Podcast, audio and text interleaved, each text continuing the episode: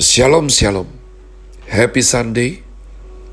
Selamat hari Minggu 6 Juni 2021 Kembali jumpa bersama saya Pendeta Caleb Hofer Bintor dalam anugerahnya. Penuh sukacita sampaikan pesan Tuhan Melalui Grace Words yakni suatu program renungan harian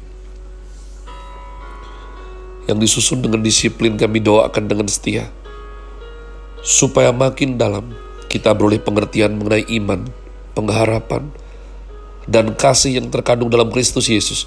Sungguh merupakan kerinduan saya bagi saudara sekalian, agar supaya kasih dan kuasa firman Tuhan setiap hari tidak pernah berhenti menjamah hati. Menggarap pola pikir dan paling terutama adalah kehidupan kita boleh sungguh berubah menuju Christ likeness. Tentu masih dalam season summer dengan tema develop, Chris Word hari ini saya berikan judul Pentakosta bagian yang ketujuh.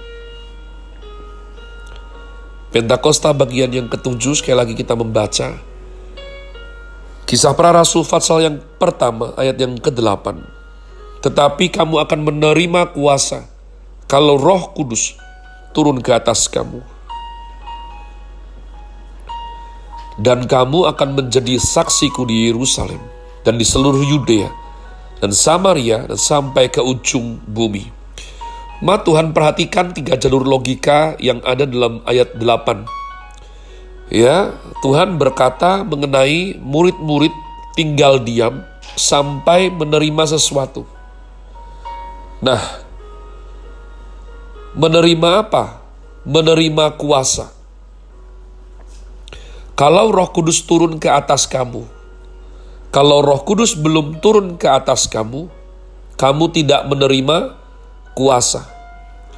Tanda bahwa kamu turun Roh Kudus, kamu sudah terima kuasa. Kalau kamu menerima kuasa, artinya Roh Kudus sudah turun atas kamu. Bolehkah saya izin tidak bertele-tele untuk tidak memperpanjangkannya? Lepas daripada dua item di depan, yang ketiga jalur logikanya adalah kamu akan menjadi saksiku di Yerusalem, Yudea, Samaria sampai ke ujung bumi. Eye witness, saksi Tuhan. Jadi, dalam rangka menjadi saksi Tuhan, harus punya kuasa. Kalau tidak punya kuasa, tidak bisa jadi saksinya Tuhan. Bisa menerima kuasa hanya kalau roh kudus turun. Jadi tiga ini tidak boleh dipisahkan umat Tuhan. Maafkan saya, jadi jika kamu pikir kamu penuh roh kudus dan itu hanya berbicara mengenai bahasa roh, bahasa roh, bahasa roh. Kamu tidak pernah menjadi saksi Tuhan. Kamu hidup tidak sebagai saksinya Tuhan. Lidahmu keluh, nyalimu ciut untuk bersaksi mengenai kebaikannya. Untuk memberitakan Injil kerajaan Tuhan. Maka artinya engkau belum berkuasa. Dunia masih menguasaimu dunia memberikan engkau banyak sekali blocking mental. Aduh, nanti kalau bicara seperti ini malu. Nanti kalau orang marah bagaimana? Nanti kalau ditolak bagaimana? Umat Tuhan orang orang kalau punya kuasa, dia akan maju.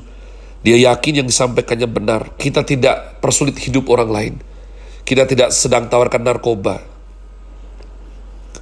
Bapak rohani saya senantiasa berkata bahwa kalau ada orang di zaman pandemi COVID Corona-19 ini menemukan obat ya yang sungguh manjur. Kalau orang sakit COVID dikasih obat ini pasti sembuh. Tapi dia simpan untuk dirinya sendiri. Dia tidak ngomong-ngomong ke orang lain. Dia tidak bantu orang lain. Orang lain mati biarin, yang penting dia dan keluarganya hidup. Maka ini adalah serupa orang rendah sekali. Ya. Jadi perhatikan.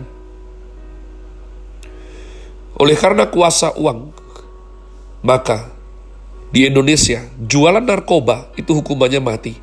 Orang jualan tidak, jualan. Pakai tidak, pakai. Ya, dan mereka terus berusaha marketing. Berkata, mendesis dengan lidah yang cabang dua. Ini enak. Ini enak. Ini enak narkoba yang menghancurkan jutaan masa depan anak-anak muda. Sedangkan engkau disuruh bersaksi kebaikan Tuhan, memberitakan Injil kerajaan Allah. Keluh artinya tak berdaya. Jadi gampang. Tanda bahwa kita penuh roh kudus salah satunya adalah berbahasa roh. Amin. Tapi kalau hanya sampai di situ, bukan itu mandatnya. Mandat Tuhan, tetapi kamu akan menerima kuasa kalau roh kudus turun ke atas kamu dan kamu akan berbahasa lidah. Bukan? Dan kamu akan bikin album rohani. Bukan. Dan kamu akan buka gereja besar-besar. Bukan. Kalau kamu terima kuasa, Roh Kudus turun atas kamu, kamu akan menjadi saksiku di Yerusalem, seluruh Yudea, dan Samaria sampai ke ujung bumi. Demikianlah mandat yang diberikan daripada Raja kita, Juru Selamat yang hidup. Amanat agung Tuhan Yesus Kristus merupakan misi gereja dan memenuhi amanat agung yang tertera dalam Matius 28 ayat 19 adalah tujuan utama gereja Tuhan.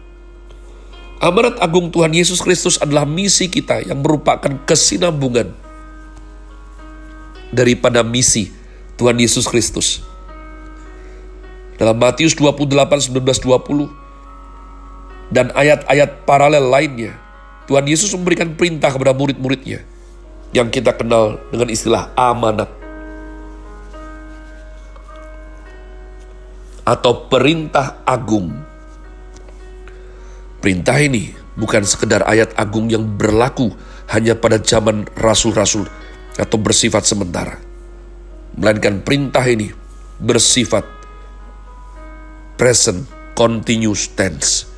Kontinuitas sampai akhir zaman ya tesun telelas to aionos sampai akhir zaman always jadi dari kisah para rasul ditulis sampai hari ini perintah mandat ini berlaku untuk semua yang menyebut diri anak Tuhan murid Kristus tentara Allah jadi gereja adalah gereja yang mengemban amanat agung Tuhan Yesus Kristus untuk mencari umat pilihan menjadikan semua bangsa murid Kristus. Nah, bagaimana hal ini dilakukan oleh gereja Tuhan? Tentu saja, tak lain tak bukan, hanya dan hanya bisa dengan pertolongan dan kuasa roh kudus. Ini korelasinya. Roh Kudus memperlengkapi orang percaya dengan karunia-karunianya dan kuasa sehingga dapat bersaksi dan melayani Tuhan. Roma 12, 3 sampai dengan 9, 1 Korintus pasal 12. Kata Yunani untuk karunia-karunia adalah karismata, bentuk tunggalnya karis. Karunia-karunia yang diberikan oleh Roh Kudus kepada setiap orang percaya berbeda satu sama lain, tetapi sama pentingnya. Dan tujuan dari karunia-karunia roh adalah memampukan orang-orang percaya untuk melakukan berbagai bentuk pelayanan guna pembangunan tubuh Kristus maka tanpa pertolongan Roh Kudus, kita tidak mungkin memiliki kuasa untuk bersaksi dan melayani. Itulah sebabnya sebelum murid-muridnya pergi dan bersaksi melayani, mereka diperintahkan untuk menunggu di loteng Yerusalem sampai mereka menerima baptisan, pencurahan Roh Kudus, dan diperlengkapi dengan kuasa dari tempat maha tinggi, kuasa daripada Roh Kudus untuk melayani. Saya senantiasa ingatkan diri saya dan anak-anak rohani saya. Apa daya tarik kita sebagai hamba Tuhan? Outfit, gadget, dress code. Apa? Gak ada. Kita ini mirip sampah umat Tuhan. Dunia dengan segala kegemilangannya.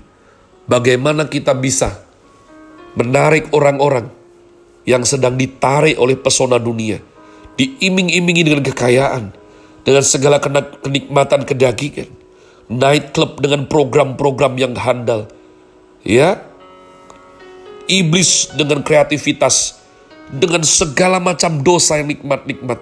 Bagaimana kita bisa menarik daripada manusia-manusia yang seperti kerbau dicocok hidungnya itu.